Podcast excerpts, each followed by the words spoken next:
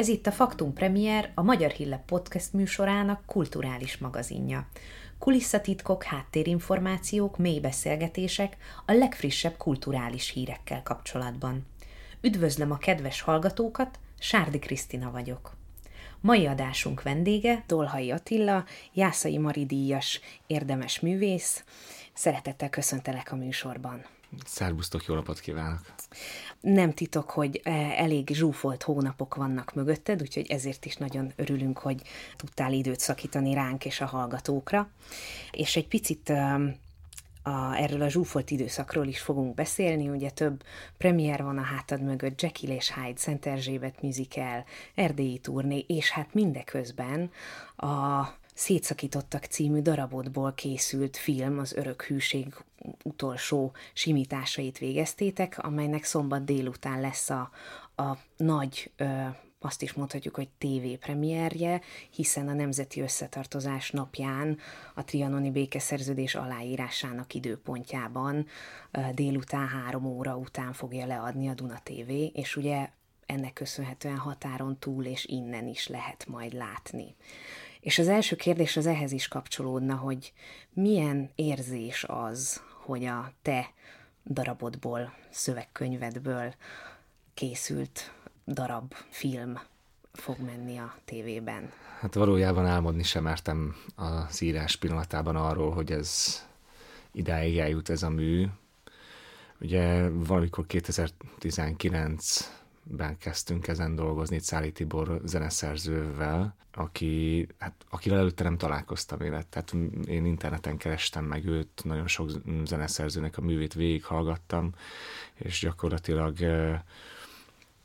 amikor őt megkerestem, akkor még csak arról volt szó, hogy esetleg ebből valamilyen színpadi verziót bemutathatunk, illetve bemutathat, valójában egy, valójában elkezdtünk dolgozni ezen a művön, és, és, és gyakorlatilag jött a pandémia, tehát mindent keresztbe húzott.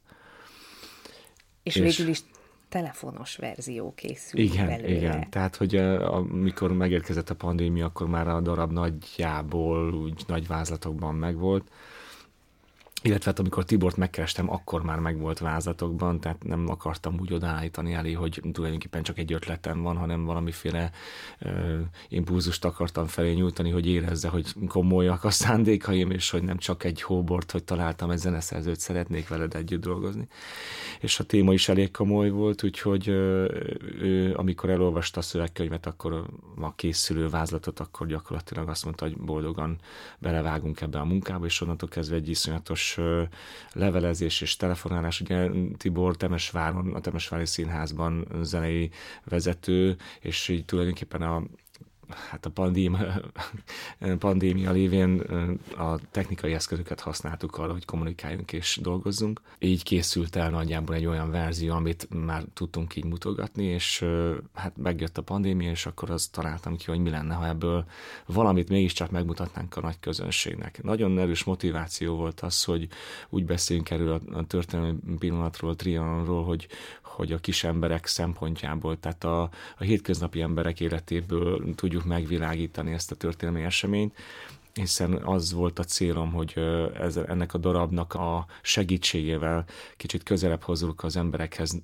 nem csak a sokkoló adatokat, hanem azt is, hogy az emberek mit éltek át, milyen érzéseik voltak, milyen, talán akkor egy kicsit emocionálisan jobban kötődünk ez a pillanathoz, és jobban tudunk azonosulni a szereplőkkel, így aztán édesanyák, édesapák, testvérek, tehát a családi viszonyokat próbáltam, próbáltuk megmutatni, és hát ehhez kézenfekvő volt Dér Zoltán naplója, Dér Zoltán beszámolója. Erre hogy akadtál rá egyébként?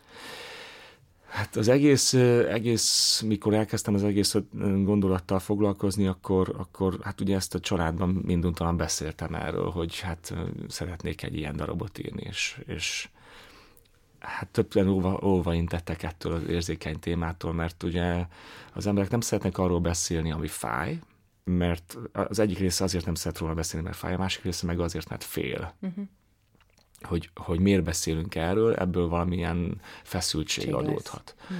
És, és, és ez, ez egy igen erős motiváció volt bennem, hogy ha, ha ennyire takargatunk valamit, vagy ennyire félünk róla beszélni, akkor a művészet a legalkalmasabb eszköz, hogy úgy beszéljünk valamiről, hogy, hogy inkább valamiféle megnyugvás felé vigyük a dolgot. Bár ebben nem lehet megnyugodni, de mégis, mégis a, a, ha azonosulunk azokkal a fájdalmakkal, amiket ezek az emberek átéltek abban a időszakban, akár a kirakoltatásról, akár a, a családtag elvesztéséről, a halálesetekről, a, a mindenünk megfosztásától, mm. és vagonlakó válástól. Tehát, hogy sok-sok mindenen lehet azonosulni és ha már ennyire tiltakoznak az emberek, akkor, akkor próbáljuk meg a művészetet felhasználni arra, hogy mégiscsak lehessen erről beszélni. És aztán a unoka öcsém mondta, hogy hát neki van egy tanára a Gödöllön, a liceumban, a, a Danku István, és hát ő megszállott a trianon uh-huh. kutató, és mondom, hozzunk már össze egy beszélgetést, és beszélgettünk, és a következő beszélgetése már elhívta Pintér Tibor, Pintér, bocsánat, Pintér Tamás történészt is magával, és akkor még tovább beszélgettünk, akkor felhívták a figyelmem a Nagy Háború blogra, amit a Pintér Tamás szerkeszt vezet, és aztán ott,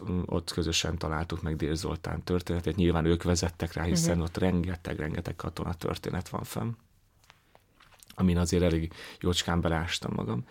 És aztán tulajdonképpen a, a Dél Zoltán naplója egy nagyon részletes napló. Egy temesvári család legidősebb fiúgyermeke, aki alkalmatlan volt katonának, ezért nem lett katona. De az öccse igen, és a legkisebb öccse pedig otthon volt a családdal. És amikor meghúzták a demarkációs vonalat, akkor ő Budapesten volt, az öccse, a nagyobbik öccse katonaként szolgált, a kicsi pedig Temesváron. És ebben a háromszögben kellett közlekednie a lehetetlen vasúti közlekedés eszközeivel, hogy aztán majd kiszabadítsa, vagy, vagy, vagyis hogy felmentesse a, a, az öccsét a katonaság alól, az index, mert hogy akinek volt igazolható indexe, hogy, hogy főiskolai hallgató, az, az, az felmentést kapott. Hoztak egyszer mhm. csak egy ilyen döntést. Na, és nem, már nem akarok nagyon belebonyolódni magába a történetbe, hiszen sok-sok meglepetést tartogat a film is, de a lényeg a lényeg, hogy végül elkészült ez a mű, és, és szerettünk volna belőle valamit mutatni a közönségnek.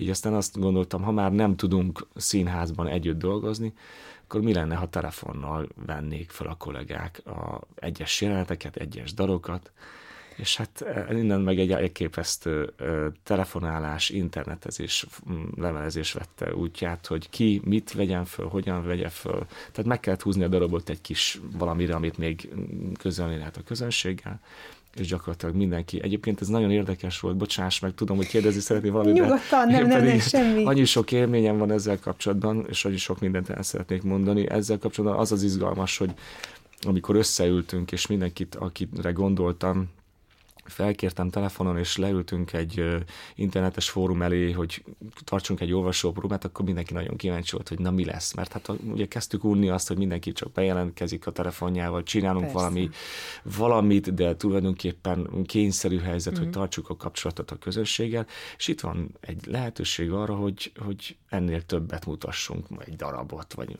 legalábbis annak egy metszetét. És mikor végigolvastam a darabot, és végigmutogattam a dalokat, amiket ugye én jó magam énekeltem föl egy, arra a zongora témára, amit a Tibor hozott, tehát szegények végigküzdöttük együtt ezt a dolgot. Ez attól, akkor volt igazán vicces, amikor a női dalokat kellett énekelni. De a lényeg, a lényeg, hogy a végén volt egy nagy csend. Ez, és, és akkor éreztem, hogy akkor ez a többieket is megérintette és mindenki egyöntetően mondta, hogy nagyon szeretné, hogyha megcsinálnánk, vágjunk bele. És onnantól kezdve, nyilván nekem is volt vele munkám, de mindenki otthon a feleségét kérte, meg a kedvesét kérte, meg a fiát, a gyerekét, nem tudom, és hirtelen ez a dolog elkezdett így családi ügyé válni mindenhol, hogy vegyük föl azt az egy jelenetet. Mm. Adom a végszót, fogd a telefont, rögzítsük, hová álljunk, stb. És mindenki otthon kreatívan dolgozott, tulajdonképpen bevonva a családot, vagy a közösséget, mm. hogy, hogy ez a dolog létrejöhessen. És aztán küldözgették egyesével a felvételeket, és hát nagyon sok felvétel volt, azt el kell áruljam, nem tudom, nem számoltam, hogy mennyi volt, de nagyon sok, és érdekes volt, hogy ugye egy hónappal a, az évforduló előtt Igen. döntöttük el, hogy akkor ennek lesz esélye, hogy ezt elkészüljön. és eltelt egy hét, és nem érkezett semmi. és akkor hívtam türelmesen a kollégákat, meg írogattam, hogy létszik, küldjetek.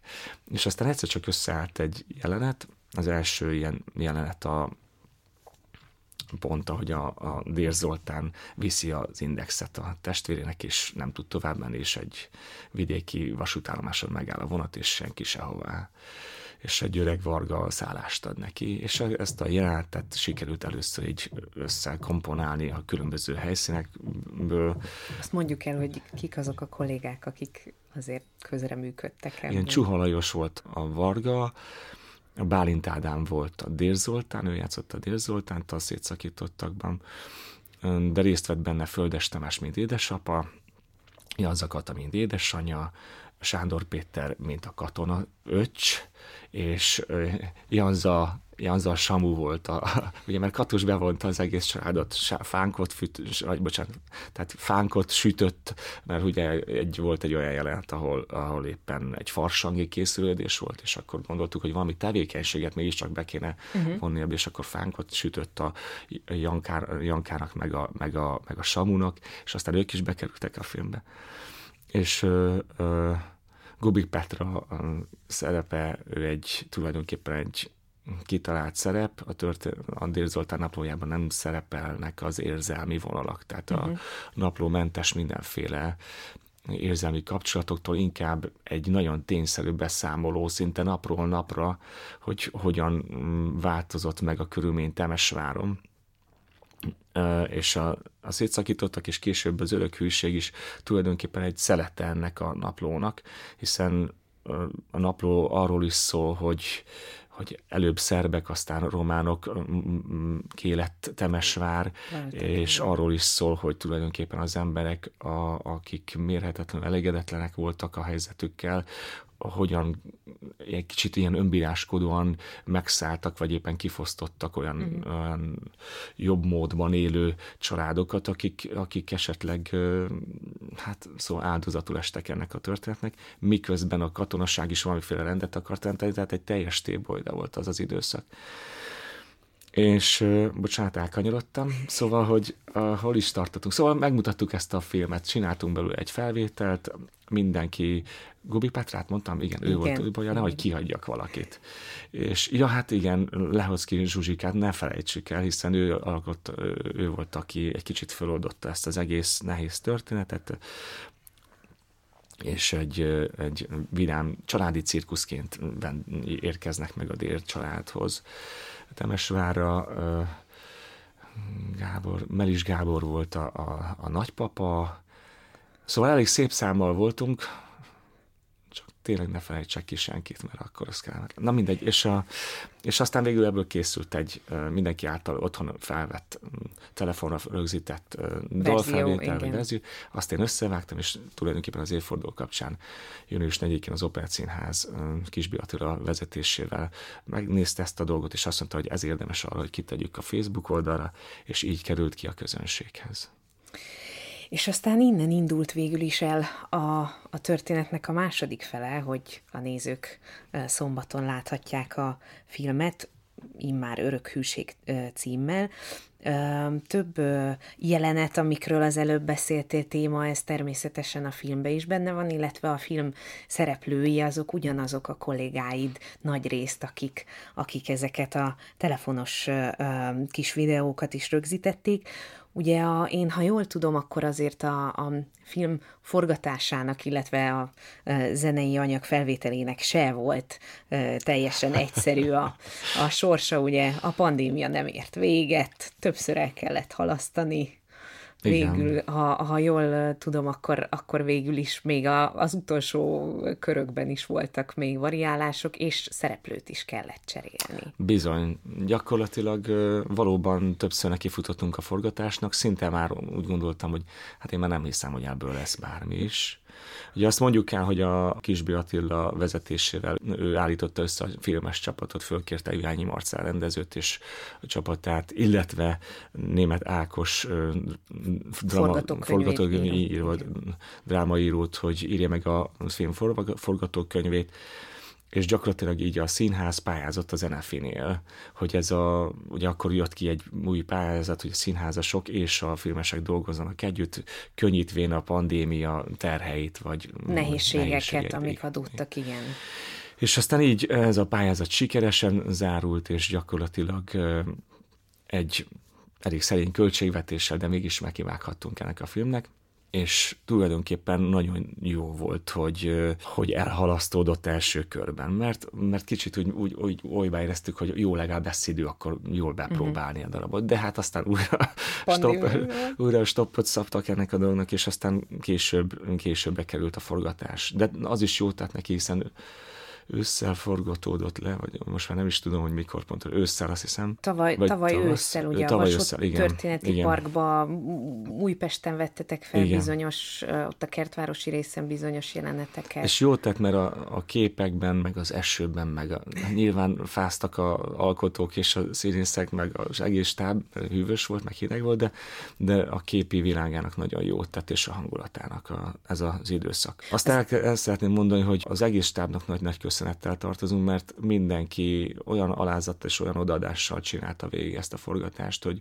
egyszerűen csodálatos volt, hogy maga a mű megérintette az embereket, az statisztától kezdve a fodrászon keresztül, a, a ruháson, mindenki ott állt és leste a kamerákat, leste a jeleneteket, és, és jöttek, és beszélni kellett a műről, meg beszélni kellett a történetről, és ez volt a legfontosabb, hogy nem is a műről, hanem magáról a történet, mm. pillanatról kellett beszélni, hogy ki kicsoda volt, mit éltek át, és mert hogy ez egy igaz történet. És hogy mind szóval kinyit, kinyitott egy olyan kaput az emberekben, hogy beszéljünk erről, aminek azt hiszem a küldetése, vagyis ennek a filmnek és ennek az alkotásnak, vagy ennek a két alkotásnak a küldetése az, hogy beszéljünk erről, beszéljünk arról, hogy, hogy, ez, hogy ezt hogyan lehetett újra kezdeni az életet azok uh-huh. után, amin átmentünk, mert ez is nagyon fontos, hogy hitet és reményt adjunk az embereknek a, a, a, a sok-sok keserűség után. Még a forgatással kapcsolatban az volt a kérdés, hogy ugye történt egy szereplőcsere hát, is, ugye a koronavírus. Két szereplőcsere is történt, ugye gyakorlatilag volt, volt egy, és az előbbi felsorosban kifelejtettem, Jantyik Csaba volt egy miniszteri biztos, és, és, a, és az Enikő, a felesége, Nagy Enikő segítette, hát ugye is, is ugye színésznő, és hát otthon volt, és segített a forgatásban, így lett egy titkárnő szerepünk, és, a, a, és a kényszerű megoldásból, de nagyon, nagyon szerettem azt a jelenetet. Csaba az utolsó pillanatban tulajdonképpen forgatási nap megvolt, a terv szerint haladtunk, uh-huh. és mhm. aztán hívott minket reggel, 6 óra, 37 órakor, hogy beteg lett, nem tud eljönni a forgatásra. És akkor összedugtuk a fejünket, hogy ki lehet az, ki lehet az, aki a Csaba helyére be tud ugrani, egy magyar, magyar urat kellett játszani a bukuresti vasútállomáson, és akkor bevillant, hogy Nagy Lóri volt osztálytárs, amikkel én osztályba jártunk, nagy Lóri szerintem pont hát, ha itt van a közelben, és hát, ha el tudjuk őt érni, és akkor az egész színház újra elindult a gépezet, hogy hogy érjük utol, hol van, mit csinál, játszik, vidéken van, és akkor mondta, hogy éppen az óvodába viszem a gyerekemet. Figyelj, lenne itt egy beúrás. El tudná jönni, és, és gyakorlatilag egy óra alatt ott termett utána, és aztán délőtt fel is vehettük az ő jelenetét. És még egy személycsere volt, ugye Bálint Ádám volt, Dér Zolt, ő játszott a Dér Zoltán szerepét, ő viszont egy külföldi tartózkodás miatt nem tudott részt venni a forgatáson. Mm. És így, így aztán Dénes Viktor lett a a, a kiválasztott, és nagyon szerettük. Az Ádámot is nagyon szerettem, én, de a Viktort is nagyon szerettem a filmben. Úgyhogy tényleg, tényleg az, az nagyon fontos volt, hogy ez, ez egy szinte egy összefogásból jött létre. És számomra egy nagyon nagy csoda, és azt hiszem, sorsszerűséget látok abban, uh-huh. hogy ebbe a dologba belevágtunk, sorsszerűséget látok abban, hogy a Cári Tibit megtaláltam. Mondok egy példát, az, az Ibolya dalán az úgy született meg, hogy elment, elmeséltem a Tibornak, hogy van egy hölgy, akinek, aki elveszíti a bátyját, arra emlékezik, hogy, hogy milyen volt, és úgy búcsúzik el tőle, hogy nem is látta, csak utoljára, amikor felszállt a vonatra, ez egy fiktív része a történetnek, de hogy, hogy és magára marad, és tulajdonképpen ö, úgy siratja el, hogy, hogy visszaemlékezik a jó élményeire. És Tibor mondta, hogy van szöveg? Hát mondom, még nincs. Jó, hát akkor én is gondolkodom, te is mm. gondolkodj. És én otthon megírtam a szöveget, Tibor otthon megírta a zenét, és elküldte a zenét. És amikor egymással illesztettem a, a, a, a zenét a szövegre, akkor, akkor tulajdonképpen ilyen, ilyen tapasztalatom nem volt. Tehát ez nem, a, ez nem a zsenialitás, vagy semmi, és inkább a sorszerűség, hogy, hogy, hogy szinte három-négy szótagot kellett változtatni, és ráillett a, uh-huh. arra a zenére, amit én otthon írtam, úgyhogy nem tudtuk, hogy mit csinál a másik. És akkor sikítottam otthon, hogy lányok, gyertek, nézzétek meg, ezt nem hiszem el. Futkosott rajtam a hideg, és mondom, ez ilyen nincs. És szinte tényleg szótag számra, mondom, négy szótagot kellett rajta változtatni, és, és, és témát rá a, rá a szöveg. Úgyhogy ezt is úgy éreztem, hogy ez egy isteni sugallat, hogy akkor ezt meg kell csinálni. Ez még nagyon az elején volt ahogy kialakult az egész stáb, és tulajdonképpen a Marcel, Iványi Marcel a forgatás előtt csinált néhány workshopot, és, és beszélgettünk róla, hallgattuk a zenéket, és fölvettünk a Kálmán Émel teátrumba olyan uh-huh ilyen tulajdonképpen szituációkat, vagy dalokat, amiket csak úgy magunknak úgy rögzítgettünk. És az egész kezdett úgy lépésről lépésre fölépülni, az is egy csodálatos érzés volt. És az, hogy, az, hogy ezt éppen van egy pályázat, hogy ebből egy film lehet, én ezt is egy ilyen isteni gondviselésnek gondolom, és most ott állunk, hogy elindultunk három évvel ezelőtt egy ötletből, és van belül egy film. Sosem gondoltam volna. Nem tudom, hogy hogyan fogja érinteni a közönséget. Volt ugye egy, egy, egy vörös szőnyeges házon belüli vetítésünk. Igen. És nagy volt, vásznon az Operett Színházban. Igen, az Operett, Budapest Operett Színházban volt egy nagy vásznon, egy nagy vetítés, ahol mindenki ott volt az alkotók részéről. És mi egymásnak örültünk azon a vetítésen, és megveregettük egymás vállát, hogy jaj, de ügyes voltál, te is ügyes voltál is. És viszont volt egy, volt egy szombathelyen egy, egy igazi közönség előtt vetítés, a Szavária moziterembe. Uh-huh. Az egy 400 fős férőhelyes moziterem, és teltház volt, azt mondták, tíz nap alatt fogy, fogytak el a igényelni lehetett jegyeket, tehát ez nem, ilyen, tehát nem, nem bevételes volt, vagy nem jegyértékes. Hanem ilyen regiszt- regisztrálás. Igen, igen. Utána volt egy beszélgetés, egy, egy órás, egy vagy tíz perces beszélgetés, és a film után a 400 emberből talán 10-12-en mentek el. Az összes többi ember ott maradt, és hallgatta a beszélgetést, szinte beszélgettünk, volt egy moderátor, aki végigvezette a beszélgetést, és kérdezhettek a nézők is. Úgyhogy úgy éreztem, hogy ott azok a csöndek, és azok a... Néha van a film rejt egy kis humort is, és néha egy kicsi félmosolyan megmosolyogjuk a történetet, kellő finom iróniával, de és azt hiszem a csöndek. Ez a, tehát, hogy a csöndekből milyen reakciót? Azt, hogy figyelnek. Az a legjobb, amikor egy ilyen történetben csönd van. Uh-huh figy- szinte akkor tapintani lehet. Tényleg az, az, azt most éreztem meg elő. Hát jó, színpadon állva nyilván éreztem meg, de így még alkotóként nem, hogy, hogy valami így meg tudja érinteni az embereket. Úgyhogy nagyon remélem, hogy szombaton 4-én délután 15 óra 41 néhány perckor a Durán majd sokakhoz eljuthat ez a film, és hát kíváncsiak lennénk a visszajelzésre. Arra is egyébként, arra is vannak próbálkozások, hogy olyan emberekhez is eljutassuk, akik esetleg nem magyarok, vagy nem úgy testvéreink, akik, akiket így mélyen érint, hogy ők hogyan, hogyan határon, túl. határon túl és hat, uh-huh. hat, ország határon belül is nyilván vannak olyanok, akik egy kicsit elzárkoznak ettől a témától, de hogy kíváncsiak lennénk az ő véleményükre is, hiszen, hiszen például Jan Zakatta énekli a végén, hogy, hogy nincs harag bennem, csak fájdalom és hogy hagyd, hogy neveljem a fiamat. Az éppen egy fogoly cseréről szól az az utolsó dal, hogy akik románként, szerbként, nem tudom, hogyan ugyanígy anya és apaként elveszítik, vagy fogolytáborba könyörgik haza sajátjaikat, az ugyanolyan fájdalom, mint a, a mi gyermekeink fogolytáborságának a, az elszenvedése. És azt hiszem ez a legfontosabb üzenete ennek a filmnek, hogyha sikerülne eljutatni olyan helyekre, akik esetleg nem értik a mi reakcióinkat, vagy a fájdalmunkat. Ennek a filmnek a nyomán én azt gondolom, hogy esetleg többet tudnak meg a magyarokról, mint, mint amit bármiből megtudhatnak, vagy amit mondjuk a napi médiából megkapnak, és talán kicsit megértőbben állnának a magyarságunkhoz.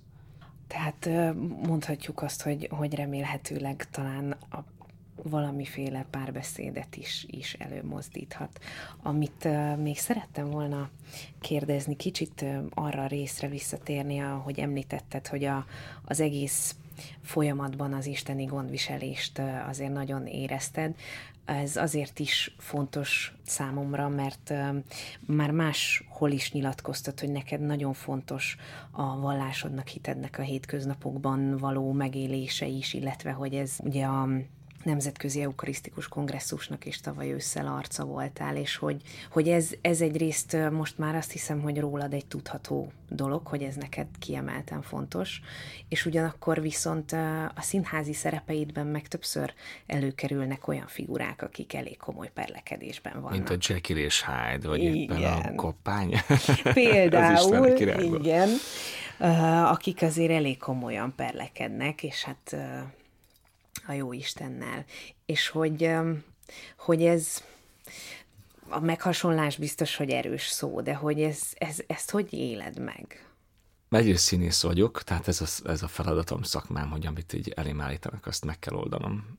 Ez egy kényszerű meghasonlás valóban egyrészt. De azt hozzá kell tennem, hogy igen, az én, nekem nagyon fontos a vallásom és a hitem, Erről nagyon sokáig úgy gondoltam, hogy nem kell beszélni. Aztán mm. jött az eukarisztikus kongresszus, és kicsit így tulajdonképpen azzal, hogy hírnök lettem, így föl lettem szólítva erre, és elvállaltam ezt a hírnökséget és fölöttem szólítva, hogy igenis erről kell beszélni. Ez a nem, hogy lehet, nem, hogy akarsz, vagy nem, hanem hogy ha eldöntötted, hogy beállsz ebbe a sorba, akkor igenis kell róla beszélni, és ez nagyon-nagyon megnyugtatott engem, és nagyon kinyílt világ a számomra, és megszabadultam attól a, attól a gondolattól, hogy a vallásról nem szabad beszélni. Miért ne lehetne a vallásról beszélni? Miért ne segíthetnénk az embereknek úgy, hogy elmondom, figyelj, én ugyanúgy belelépek a gödörbe, mint te, csak mondok egy imát, és megpróbálom más, hogy próbáld ki, hát ha neked is segít. Tehát ez a, most nagyon lesarkítva ezt a történetet. Tehát miért ne lehetne erről beszélni? És így küldetésként kaptuk ezt a feladatot hírnökként, hogy igenis kell.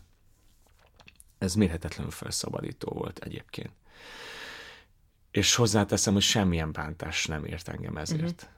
Uh-huh. Semmilyen oldalról másolást való emberek részéről sem, inkább egy pár beszédet indított meg, vagy megnyugodtak, hogy én is kimondtam, hogy hova tartozom. Nekem is, és nekik is megnyugvás. A kollégák, a vagy a közönség kollégák részéről? tekintetében is. Nyilván az, hogy az ember házasságban él, három gyereket mm, jött össze, vagy hogy mondjam, három gyereket vállaltunk,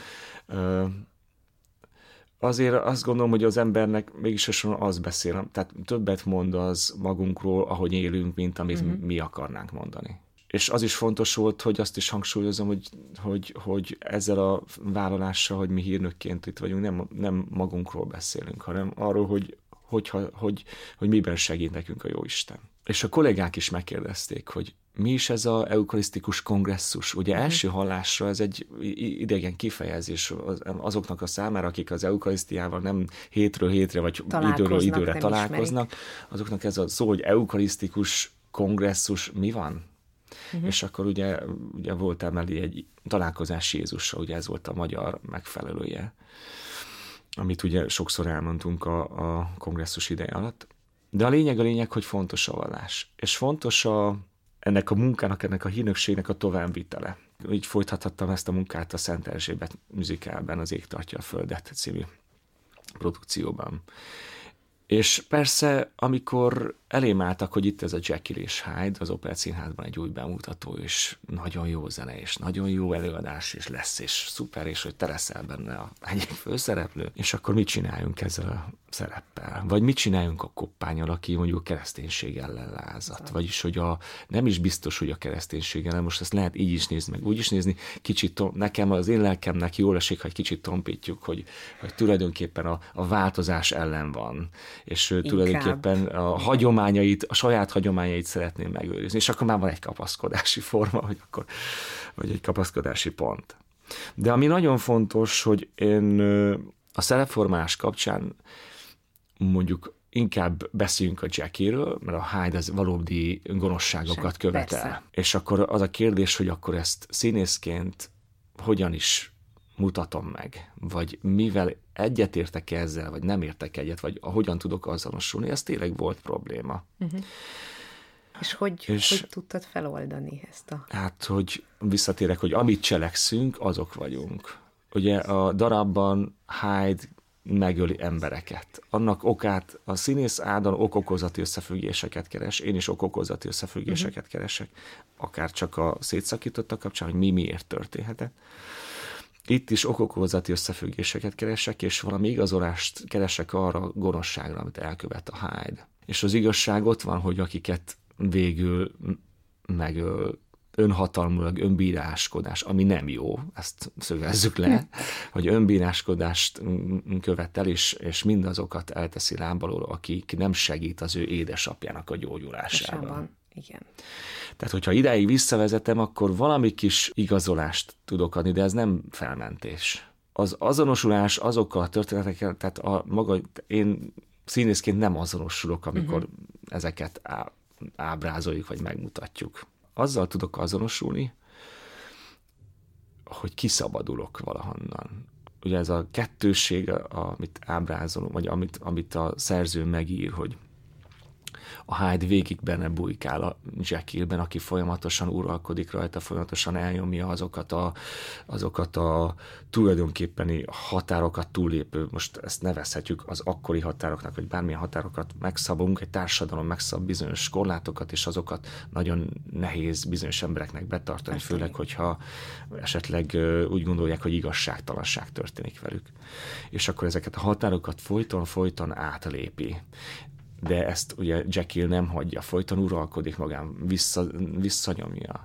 És ezt a fajta inkább, és a, egyébként a, a kopán szerepében is én a szabadságot szoktam, az jól megmutatható, azzal jól tudok azonosulni. A kiszabadulást, valami elnyomás alól, valami felszabadulást. És a szabadság vágyat. Igen, azt, azt nagyon, és azt, uh-huh. ezt érzik a, közön, a közönség is ezt érzi a színpadon, ezzel szeret azonosulni. Nem azzal, hogy valakit megöl, vagy nem tudom, hanem hogy, hogy sok olyan érzésem van, amit úgy, úgy de uh-huh. a társadalmi konvenciók, vagy a saját neveltetésem, vagy a saját tudatos, vallásos életem azt mondja, hogy ezt nem léphetem meg. Mégiscsak vágynám meglépni ezeket a, a dolgokat, és, és akkor itt egy színházi előadás, ahol ezeket ki lehet szabadítani. Azt hiszem a néző is ezzel tud jól azonosulni. Uh-huh. Azzal nem akarunk azonosulni, hogy valakit megölünk, vagy Persze, valakit. Vala, tehát, hogy, hogy, de azzal igen, hogy adjatok levegőt, ne nyomjatok el.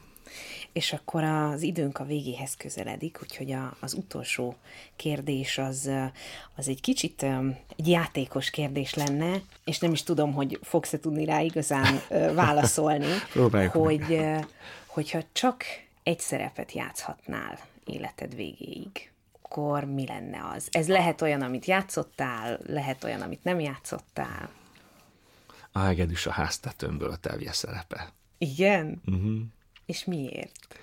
mert most úgy érzem, hogy az az apaság az nagyon közel áll hozzám. Az mm. apa-lánya viszony, az a, az a fajta szeretet, az a fajta megküzdés, ami a feleség és a férj között van, az a viszony is nagyon, nagyon azt élem, talán nyilván azért, vagy talán azért, és az a, a, a gyerekek elengedése, hogy az, hogy, vagy az még nagy feladat számomra, és most azért azt gondolom, hogy az sokáig kéne gyakorolnom, hogy ezt meg tudjam tenni. Úgyhogy talán ez, az, a játszott szerepeim, azokban mindegyikbe belehaltam, és az nem annyira rock'n'roll, de, de vagyis, hogy nagyon sokban.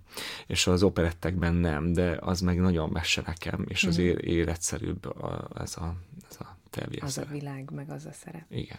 Köszönöm szépen az őszintességedet, és hogy itt voltál velünk, és a hallgatóknak is a figyelmet. Köszönöm szépen. Ennyi volt mára a Faktum Premier. Tartsanak velünk legközelebb is. Addig pedig ne feledjék, a Faktum Premier meghallgatható a Magyar Hírlap honlapján, a Spotify-on, a Deezeren, a Soundcloudon és a YouTube-on, illetve az Apple és a Google podcastek, valamint a Simplecast felületein. A viszonthallásra!